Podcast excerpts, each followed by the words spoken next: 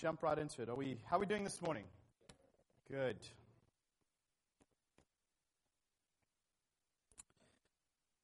Some time ago, we started a series on uh, stewardship, and uh, I just feel like we're going to be camping here for a little while, and there may be little moments in between where we're doing other things, but just feel like there's something that God really has on this for this season. We're going to be looking at some real practical things, everything from marriage and parenting and finances and, and just uh, workplace and life in general. We're going to be looking at some real key things of what God um, has given us so much understanding and depth of knowledge from the scriptures. We're going to be digging these things out and looking at how we can explore living them, them out on, a, on, a, on an everyday kingdom basis. And um, so, as we've been exploring some of that over the last little while, one of the things we started off with, first of all, was to look at making sure that we understand our position. Because unless we know who we are and what we've been entrusted with, we actually can't steward that well, right? If I don't know that something's my responsibility or I don't have the authority and the responsibility, stewarding that, being responsible and living that out well actually becomes very hard to do, right? Anyone ever been in a workplace environment where maybe you've been given responsibility without authority? Maybe you've been given authority and no responsibility? None of those work well without the other, do they? And that's the kingdom of heaven. There is an authority, an identity, a position in which we stand, and then there's a responsibility as well as the rights of citizens of heaven. And so we've been exploring something of that over the last little while. Um, you can catch up more on that online on our website uh, where the messages are recorded. But I wanted to go into it a little bit further this morning, and um, I just felt some of the key foundations before we start getting into some of these more everyday practical life things that I wanted to establish was just really making sure positionally and identity we understand who we are. So this morning I'm, I'm wanting to explore a little bit more on, on stewarding being the church. And um, we're going to we're gonna explore a little bit more of what that means and, and how do we actually steward the gift, the responsibility, uh, the joy, the passion, uh, the reality of being church. What does that look like? And so, one of the first questions, which I think I often hear from people, whether they believe in Jesus or not, is why do you, why do you go to church? What do you, I've even heard, uh, often I've heard it said, I, I love some of the greatest times and experiences that, that I've had and, and enjoyed so much. You know, let me just back up with this. Jesus was often referred to as a drunkard, as a glutton, as a sinner. He was, he was called that by the religious people of the day. He didn't, they didn't say he was like one, they actually said he was one because he spent so much of his time with the people that had a lot of those vices and things going on in their lives. He was accused of that. And I, I think we really need to take a feather out of his cap in that and say if, if Jesus thought there was something about spending a lot of his time like that, Jen and I were part of a rugby club and it was actually known commonly as a, a drinking club with a rugby problem. And it, there's a whole lot of stuff that went with it. And you know what? That might be offensive, but that's, that's very normal in our everyday world, right? And, uh, and it was some of the greatest times of our lives. And we just so enjoyed being with just some great people. And I don't know that there were any that actually knew Jesus at all. Um, and we, we just found such amazing privilege in these moments of, of, as time goes and relationship builds, there's little questions that start getting asked, and, and relationship builds a little deeper. And ultimately, it leads to things like, hey, I'm really going through a tough time right now, and, and I, I don't have the faith you do, but could you pray for me? Or um, the captain of the rugby club, very influential guy, I became really good friends with, ultimately to the point where we'd really struggled to get to a place of um, uh, the freedom to commit to proposing to his beautiful girlfriend. And, and there were just so many things that he was needing to work through in the midst of all of that. And, and in the process, he, he, he does it one day, and he's so thankful, and he calls me up, and I'm like the first one on speed dial after this. And what a privilege, eh? Yeah. Just because I'm his friend. Yeah. And, uh, and then he says to me, I want you to do the wedding. And I thought, well, it's kind of convenient that I have a marriage license. And, and, um, and I, I, really wrestled with it. And I said to him, I said, I've got to be real about this and say this that in order to be true to who I am, for me, marriage is a very, very important thing in the kingdom of heaven. It's recognized more by heaven than it is by man. Otherwise, just go and sign a piece of paper. And so, to be true to who I am and, and, and really to be with integrity, I've got to tell you that when, if I'm going to do this, I've got to speak about Jesus because he's the source. And, the, and so I kind of prepare my little speech, and I'm a little nervous in speaking this to him. And eventually he says, Okay, could you stop already? Why do you think I, my friends need to hear what you have to say? Not me, my, my friends need to hear this, you know? And I, it was just, I was like, wow, okay. And so we had the amazing privilege of, of leading the wedding with the whole of the rugby club there. And it's one serious party afterwards. And one of the young couples comes up to us, and we'd built a good friendship with them. And, and uh, she was quite teary. And it's just uh, the bottom line of it is that we, we've been trying to fall pregnant for some time now and haven't been able to. And we wondered if you'd be able to pray for us, kind of like right in the middle of the dance floor, you know? And um, so we had the amazing privilege of doing that. And, and, I'm just in the middle of all of that, and God, God does not need to defend his reputation. But I've got to tell you, in the middle of that, I'm like, Jesus, please. Let this be one of those answers to prayer that we long for. And, and it was under a year. They fell pregnant. And, and they, they honestly recognized the moment for what it was, and, and they gave glory to God in their own words, but they did it, which was remarkable. And I, I think just, just encouraging us, and we got this conference coming up next weekend, and but, but what, one of the things about going to church, I, I want to kill that statement, first of all, because we don't go to church. We somehow have invented this phrase that is completely wrong. Because if I were to truly go to the church, it would be like me walking up to my friend Daryl and saying, Hey, Daryl, hey, church. That's me going to the church. Because the scripture clearly says that we are the church. And you know what? It, do, it does something. It puts, it puts authority and responsibility on us. It's not a third party thing, it's not a something we attend. I sometimes hear this phrase that gets asked What is the church doing about this?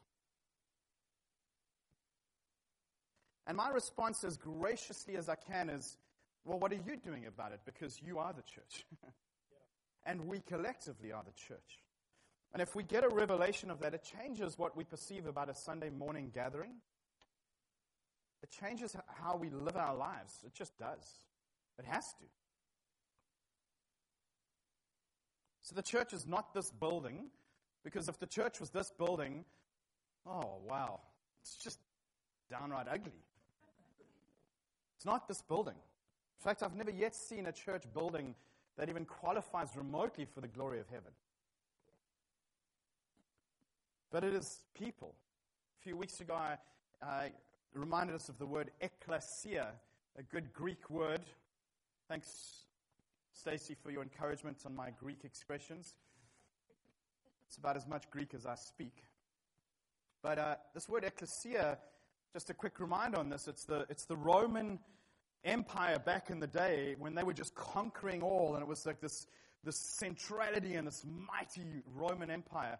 And, and their mode of conquering, their mode of bringing their culture was that they would take a group of people across the spectrum engineers, lawyers, doctors, farmers, scientists, road builders, housewives, whatever it might be, just across the spectrum. They would take this incredible group of people, completely mixed, and they would plant them in this new culture. And the, the responsibility of that group was to bring Roman culture into the new culture that they were a part of and, and affect culture at every level to bring Roman culture into that culture. And Jesus took a hold of that, that terminology and described that's the church, the ecclesia, is to bring the kingdom of heaven. Not rules and, and, and, and rituals, not that. That's not the kingdom of heaven, but life and freedom and hope and peace, true and lasting peace. That's the kingdom, of, that's the ecclesia. Affect culture, change, and be a positive influence on culture. That's the heart of it.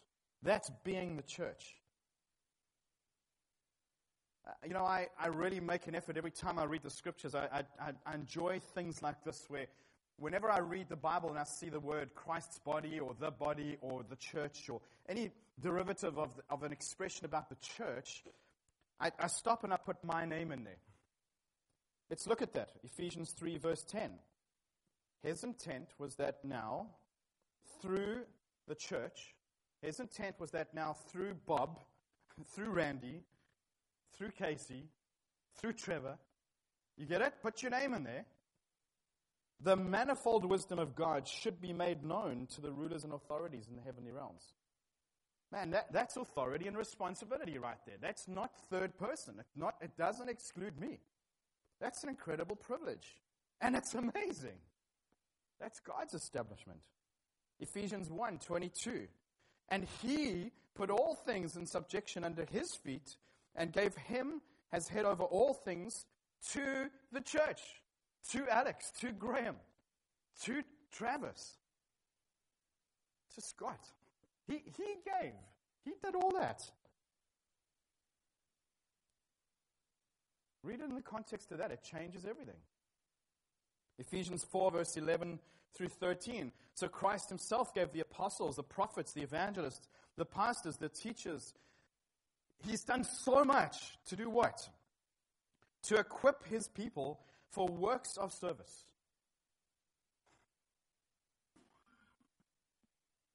This responsibility. So that the body of Christ, who? Me.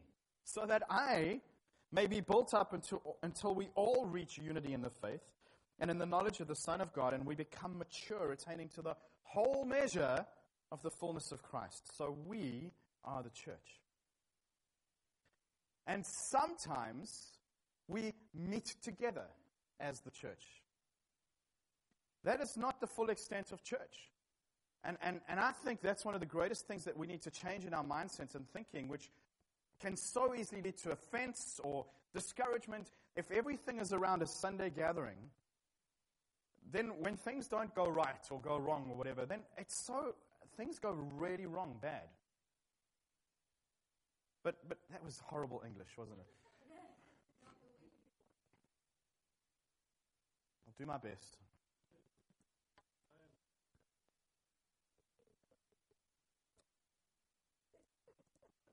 Sometimes we meet together as the church. We are the church, and we have these gatherings that happen on a Sunday morning or a Thursday night or a Tuesday morning, or that's when we gather as the church. And uh, here's some keys to maybe being together and some guidelines for when we meet together. I, I think that there's something that we've got to do in really exploring. Uh, okay, if we don't go to church, if we are the church, well, then part of it is living out the fullness of the kingdom of God, the ecclesia in our world. And that, and that experience that I started off sharing this morning about what Jen and I had in our, our world, in the rugby world, you know what? Find what you're passionate about. Find what you love. Find what you might think you're good at, whether you are or not. And get in there. Be the ecclesia. That's how we are the church.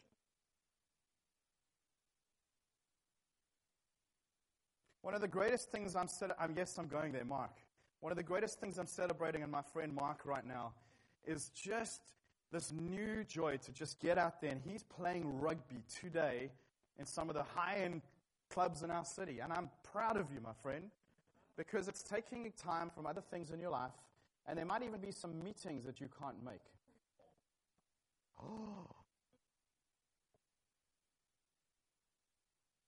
But every time I see him, he's got a new bruise, a new story, a new something.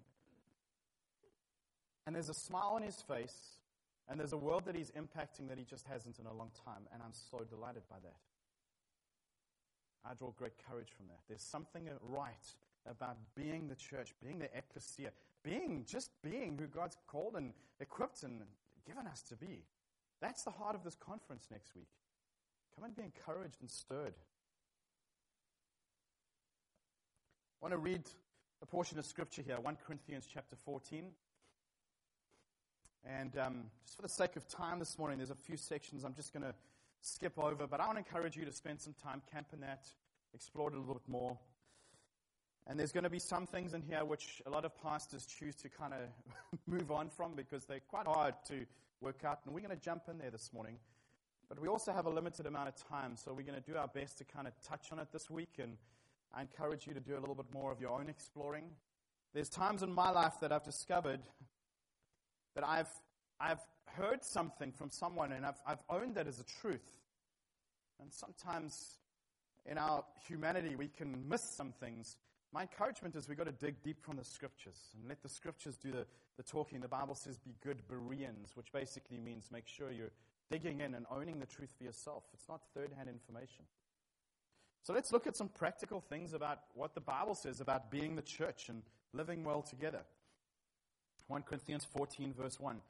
In the Amplified translation of the Bible, it just unpacks so much more of it. It says, Pursue this love. It's obviously referring to something that's just happened. 1 Corinthians 13 is the whole text about true, heavenly, kingdom, godly kind of love. And then it says, Pursue this love. In other words, everything we do from this moment on and everything we read has to be rooted and established in the godly kind of love. Not conditional, not wishy washy, but unconditional, unwavering, faultless, true love. Everything out of that motivated from this place of love. I think that's very important to hear. In fact, elsewhere here in the scriptures, it says that if we don't do things motivated out of love, then we just sound like a resounding gong, which is a bit like my little girl with a stick and a, and a pot in her hand. Dang, dang, dang. Please stop. Please, please stop. No, no. Ooh, ding, ding, ding, ding, ding.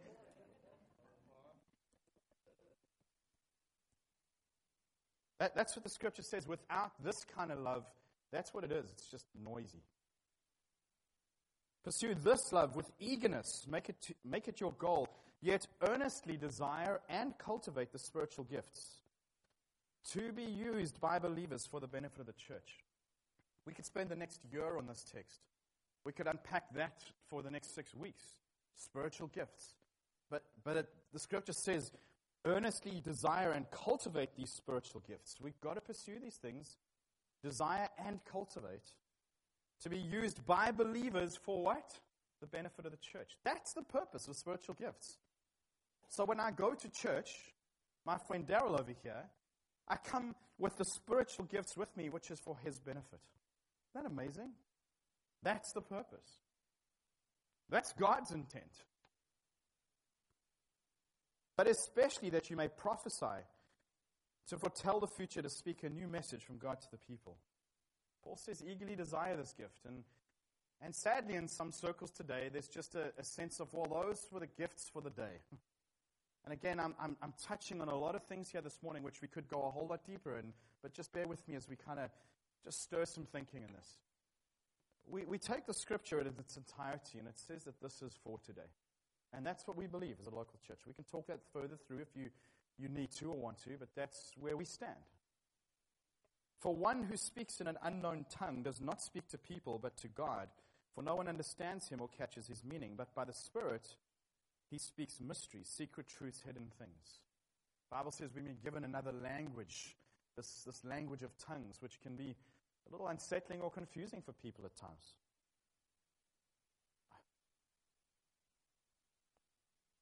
I heard someone once say that tongues are like the tongue in your shoe, right? Dave, you'll tell us about this. It's like, it's not necessary for your shoe to function, but it makes it a whole lot easier. and I don't want to oversimplify it, but that, that really is some core to it. But on the other hand, the one who prophesies speaks to people for edification. That's the purpose of prophecy to promote their spiritual growth and speaks words of encouragement. So, edification, encouragement, to uphold and advise them concerning the matters of God, and speaks words of consolation to compassionately comfort them. Edification, encouragement, and comfort. And if you're growing in your prophetic gift or understanding, and you want to grow in that, those are three great measures right there biblically, true, and sound. If it's not edifying, if it's not encouraging, if it's not comforting, I better think twice about giving this and really evaluate it more carefully.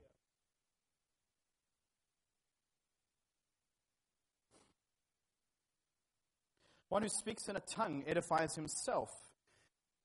I recently came across a medical study that was done about this thing of speaking in tongues and praying in tongues. And, and there was something that they did all sorts of brain scans and MRIs and CRTs and all these fancy things. And, and, and um, what they discovered is that, that praying in tongues, speaking in tongues, activates a part of the brain that does not get activated through any other means or way. And is, an, and is instrumental in healing in the body. God's design. So one who speaks in a tongue edifies himself. Medical is proving that. But one who prophesies edifies the church. So speaking in tongues, I edify myself. It has benefit to my body. But, but when I prophesy, guess what it does? It edifies when I go to church, my friend Daryl. It promotes growth in spiritual wisdom, devotion, holiness, and joy. Now, I wish that all of you, I'm just skipping, I mean, how powerful is that? You serious? That's amazing. Now, I wish that all of you spoke in unknown tongues, but even more, I wish, says Paul, that you would prophesy. The one who prophesies is greater and more useful than the one who speaks in tongues, unless he translates or explains what he says so that the church may be edified, instructed, improved, and strengthened, which is what we call a public giving of a tongue, which is a public um, for everyone to hear. Otherwise, tongues is a gift for the person. And then there's an interpretation because there is a, a validity that God has a, a message for the church. And again, it edifies the church, right? Therefore, unknown tongues are meant for a supernatural sign not to believers, but to unbelievers who might be receptive. While prophecy, foretelling the future, speaking a new message from God to the people, is not for unbelievers but for believers. It's a message of God to his people. So then, if the whole church gathers together, oh, when we understand the church properly, then that makes sense. because it's speaking about how we as the church function in everyday life. It's not, it's not even when we get together all the time. Because we make these rules and rituals for just when we gather between 10 and 11:30 on a Sunday morning. No, this is life. And, and if we get the revelation of it, it changes the way I live my life on an everyday basis. I loved what Alex shared this morning. Oaks of righteousness, against all odds overcoming, as a planting of the Lord for the display of his splendor between 10 and 11:30 on a Sunday morning.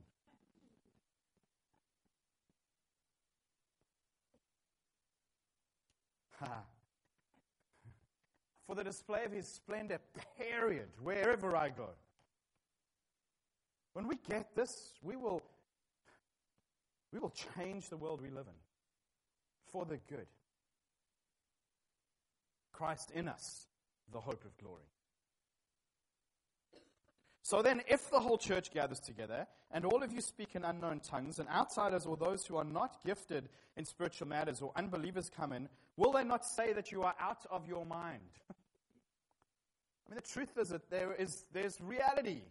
Let's, let's, and the, the, the scripture speaks a little further even on about orderly worship. So we don't throw the baby out with the bathwater because it doesn't feel comfortable. We're scripturally sound. Let's look at the scriptural basis and understanding for how to administer the spiritual gifts, how to walk out in these truths, right? But if all prophesy, foretelling the future, speaking a new message from the God to the people, and an unbeliever or outsider comes in, he is convicted of his sins by all, and he is called to account by all because he can understand what is being said. The secrets of his heart are laid bare, and so falling on his face, he will worship God, declaring that God is really among you. So if all of you prophesy, somehow we've also got this thinking in our mind that says prophecy is when, like Alex did, gets up on the microphone and says, Thus saith the Lord. And I, I don't mean to make fun of that. I'm just saying that is a profound prophetic word that can be for the gift of the church. But if we end there, that's not it.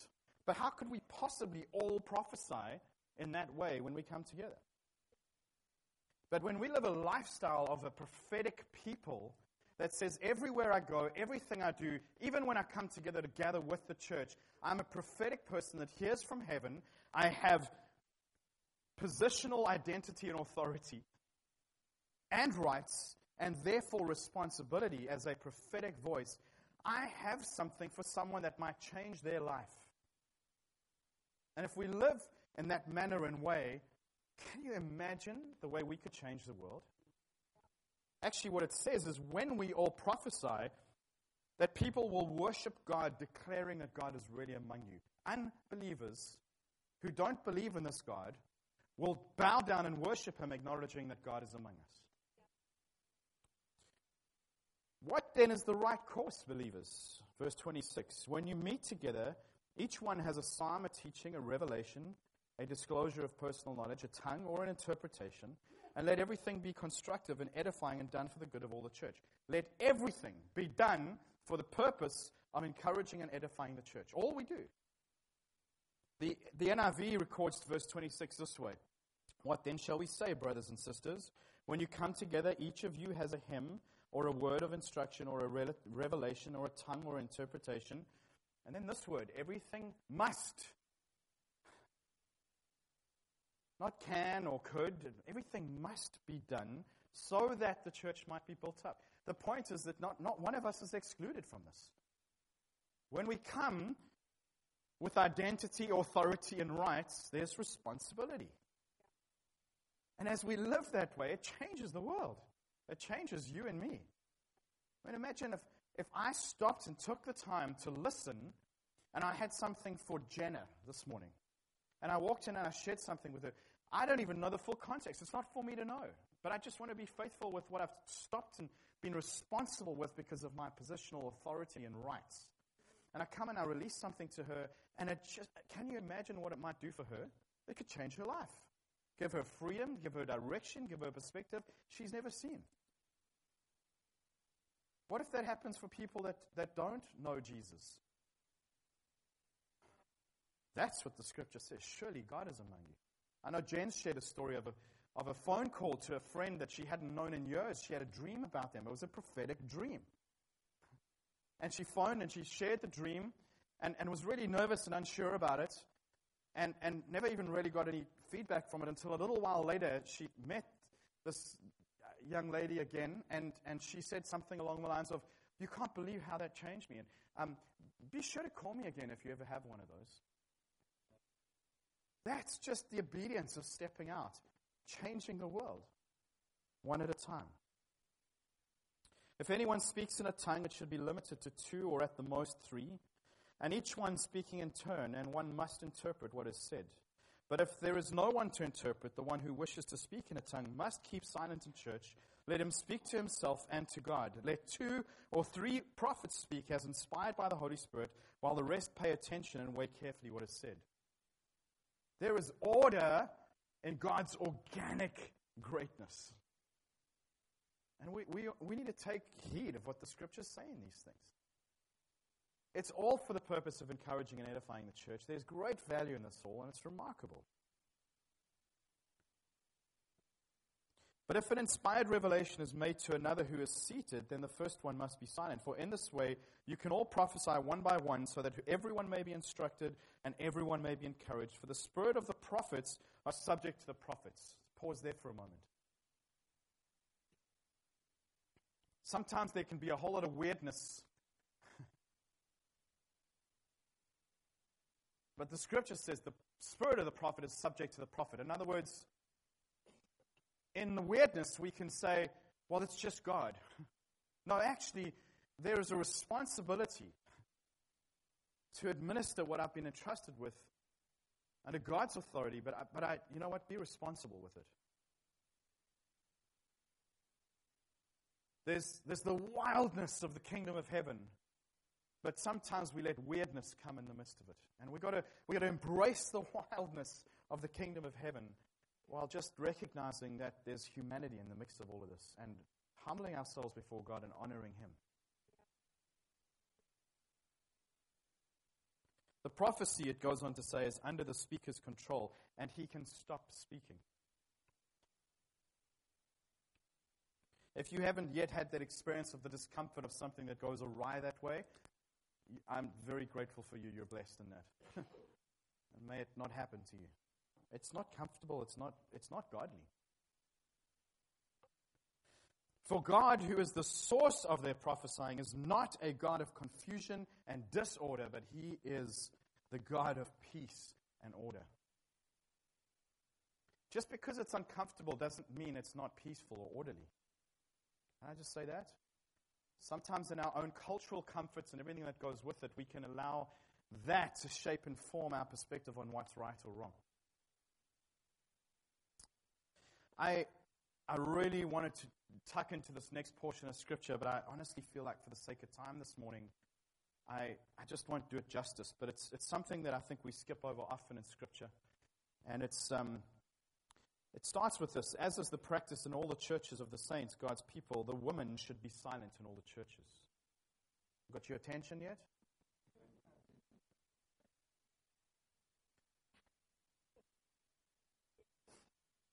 I really feel like there's a lot to be said in this, and there's something really deep that God wants to do in us and through us, and especially with the ladies in our community.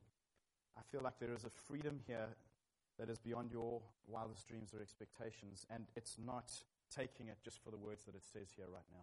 Okay? I want to I want to really dig into this a little deeper, but I feel like just for the sake of time, we're not going to start something that I can't finish this morning. And so we're going to do that in a, in a few weeks. We'll, we'll tuck into this. Um, and uh, I want to encourage you. There is, there is such freedom that we're going to discover for every person here that God will, will really reveal through this because, in the truth of all of this, there are so many cultural, contextual, language things that happen here that, that we have to go and dig and, and really foundationally establish ourselves here. Because, as you've probably seen already, we have women in our church that we love to see empowered and released to preach, to bring words of prophetic insights and understanding. And if you read that word, then we are not being true to what the Bible says if you read it for what it is. Got your attention yet? So we're going to be exploring this more in the weeks to come, but I'm going to just leave it here for now.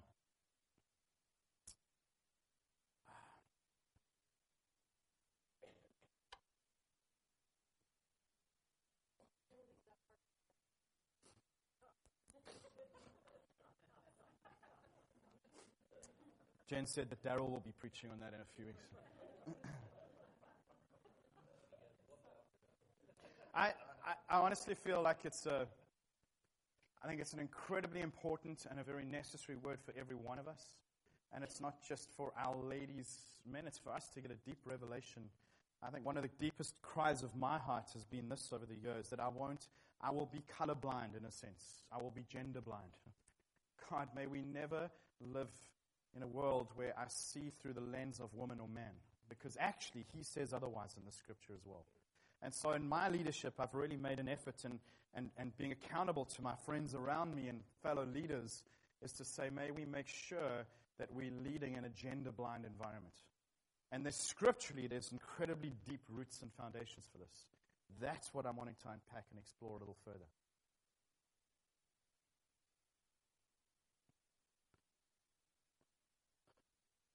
Okay, I'm skipping a whole bunch of pages of notes here. You know, it's always shorter in your mind when you prepare this. Hey?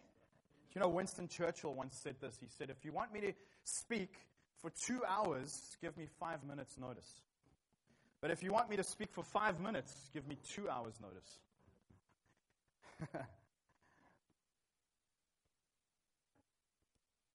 So, the purpose and the value of our gatherings together there's, there's being a believer, there's being the Christian, there's being the church. But the purpose of these gatherings together, they, they're times of celebration, they're times of equipping, they're times of encouraging, they're times of prophetic insight and, and encouragement and edification and comfort.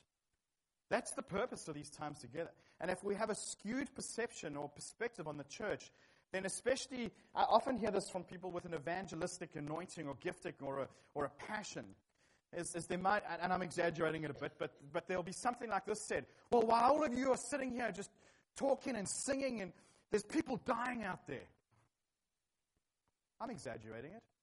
But, but when there's a skewed perspective and understanding of what this is, then that's what we see. We don't see the value of this. But when we see that we are the church, and church is a 24 7 way of life, it's lifestyle in everything we do. When we see that, it changes the way we live life because then it says that wherever I am, I'm the church.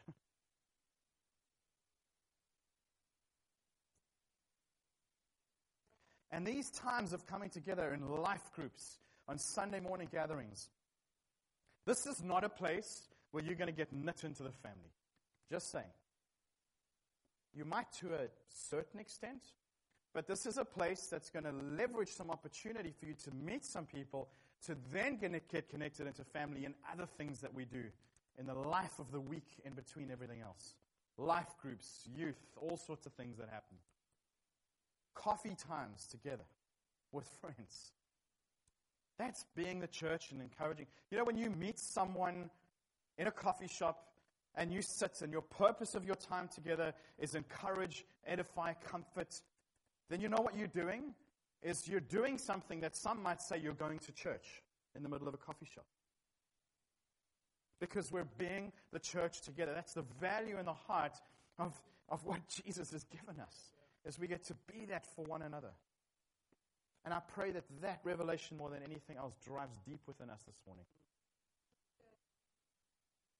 So when we have these little times together, these are so valuable to be able to come together to build friendship, to be encouraged, to corporately together worship our King of Kings.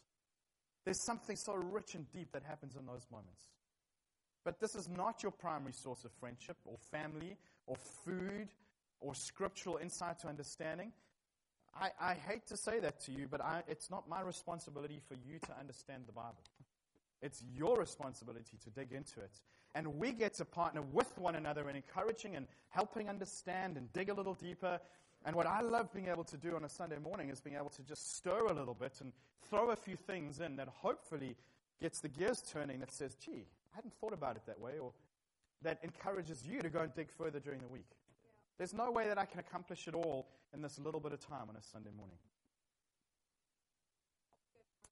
Hebrews 10, verse 24 through 25 says, Let us consider how we may spur one another on towards love and good deeds.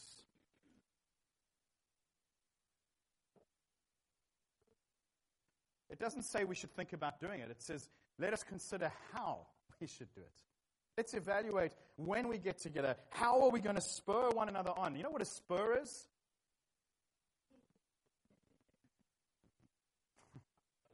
That little sharp thing on the end of a cowboy's boot that goes wham into the side of a horse to spur him into action. And without getting into opinions on how good or not that is, that's what it is. The spurring one another on is, is really, it's sometimes the best way that I can honor my friends is actually confrontational. It's, it's the, the best description I can see of honor is it's recognizing. Let me just take Dave in front of me. David's recognizing who you are in Christ and what God sees in you and actually confronting you prophetically with a kingdom perspective on you when you're behaving differently. That is love. That's honor. That's how I love my friend. And that's a spur in his side because it might hurt a little.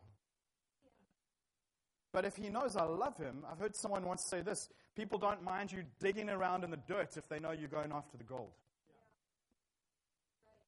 That's spurring one another on towards love and good deeds, not giving up meeting together.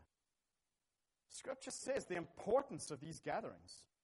This is a vital part of our time together, meeting together regularly. Not giving up meeting together as some are in the habit of doing. there it is, straight up. But encouraging one another, and all the more as you see the day approaching.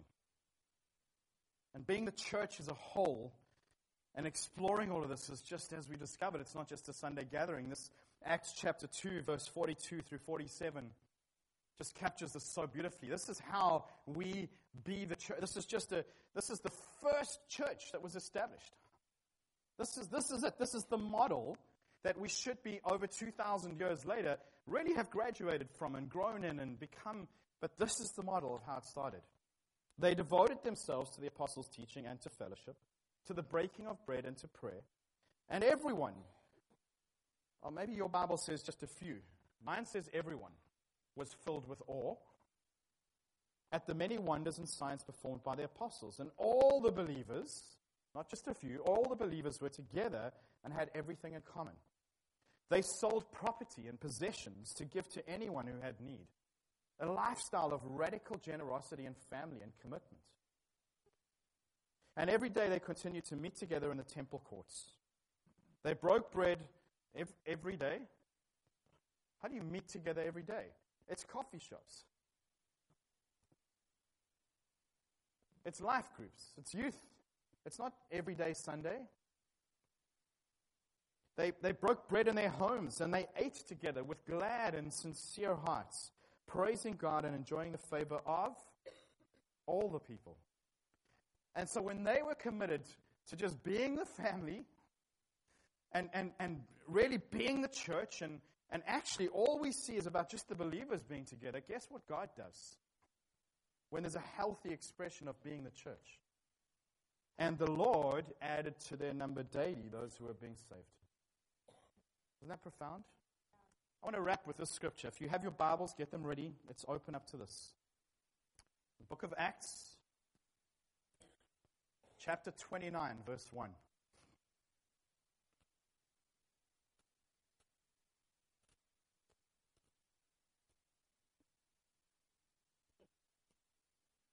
Are you there? Acts chapter 29, verse 1.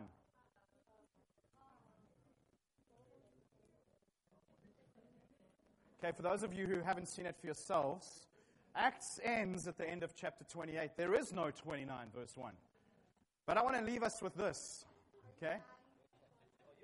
I, knew, I knew someone was going to say, You adding to Scripture. You know what? I'm not adding to Scripture. I want to challenge us with this thought okay, is that when the scriptures were written, that was not the end. Jesus said things like, Greater things than, than I, you will do. In other words, there is a, still a call on the church today. There, the, the, the, the story is not finished being written. I'm not trying to add to the scriptures. I'm trying to make a point of saying there is more. The book of Acts is the most remarkable story of the explosion of the church in its early days.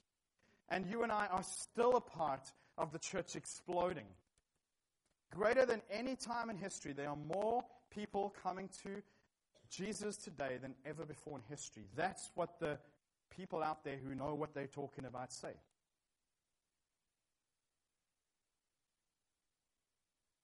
The scripture says that of the increase of his government and of peace, there will be no end.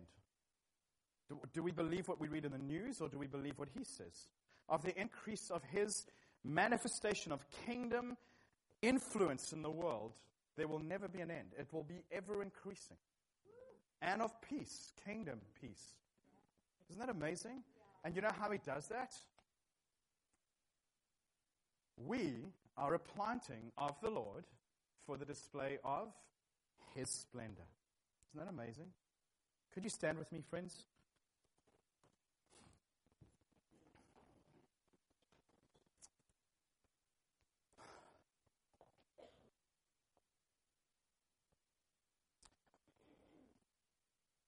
Lord God, we want to honor you for your word, the, the, the, the, incredible gift of the scriptures this morning. And Father, as even as we've just touched on some things that we could go so much deeper, and I pray that in every one of our hearts there would be things that are stirred, that our minds would be challenged this morning to go and dig deeper, to understand more, that we could truly honor you and represent you as best as we can. Father, as I stand here with my friends this morning, I just want to stand before you and say, please renew my thinking. Help me to see better the way you see who I am, what you've called me to, what the church is, who the church is. That we can truly live out a full representation of the kingdom of heaven. So, Jesus, this morning we honor you with our lives. We submit our lives to you, to, to not only your saving grace, but to your lordship. We acknowledge that you are Lord and Savior. And as we do that, as we discover that the plans and the purposes that you have for our lives are greater than we could ever dare dream or imagine, as the hope that you have us for life, for the rest of our lives, in spite of circumstances, trials, and hardships, we have a hope in you that will never disappoint us. So, Father, thank you for the privilege of being the church. Thank you that we have the spiritual gifts that you've entrusted and you've given to us in, in such wonderful abundance. Thank you that your scripture also says that you, you never take your gifts away from us. But as we walk out your gifts as a blessing and an encouragement to one another, we can see people being encouraged, established, built up, becoming free, stepping into calling and destiny and inheritance. We can see shackles and chains being broken off. We can see marriages restored. If you, if you need a belief for a miracle this morning, I want to encourage you to just reach out to Him right now where you're at. If you want to see addictions broken, if you want to see marriages restored, if you want to see relationships restored, if you want to see anything that you've believed the lie of impossible, I want you to just, I don't know what you need to do. Just reach out to heaven right now, just as an act of faith. Do what you need to do. God, thank you that you've given us everything we need for life and for godliness. And we receive this impartation from heaven this morning that says you are enough and you've given us all we need.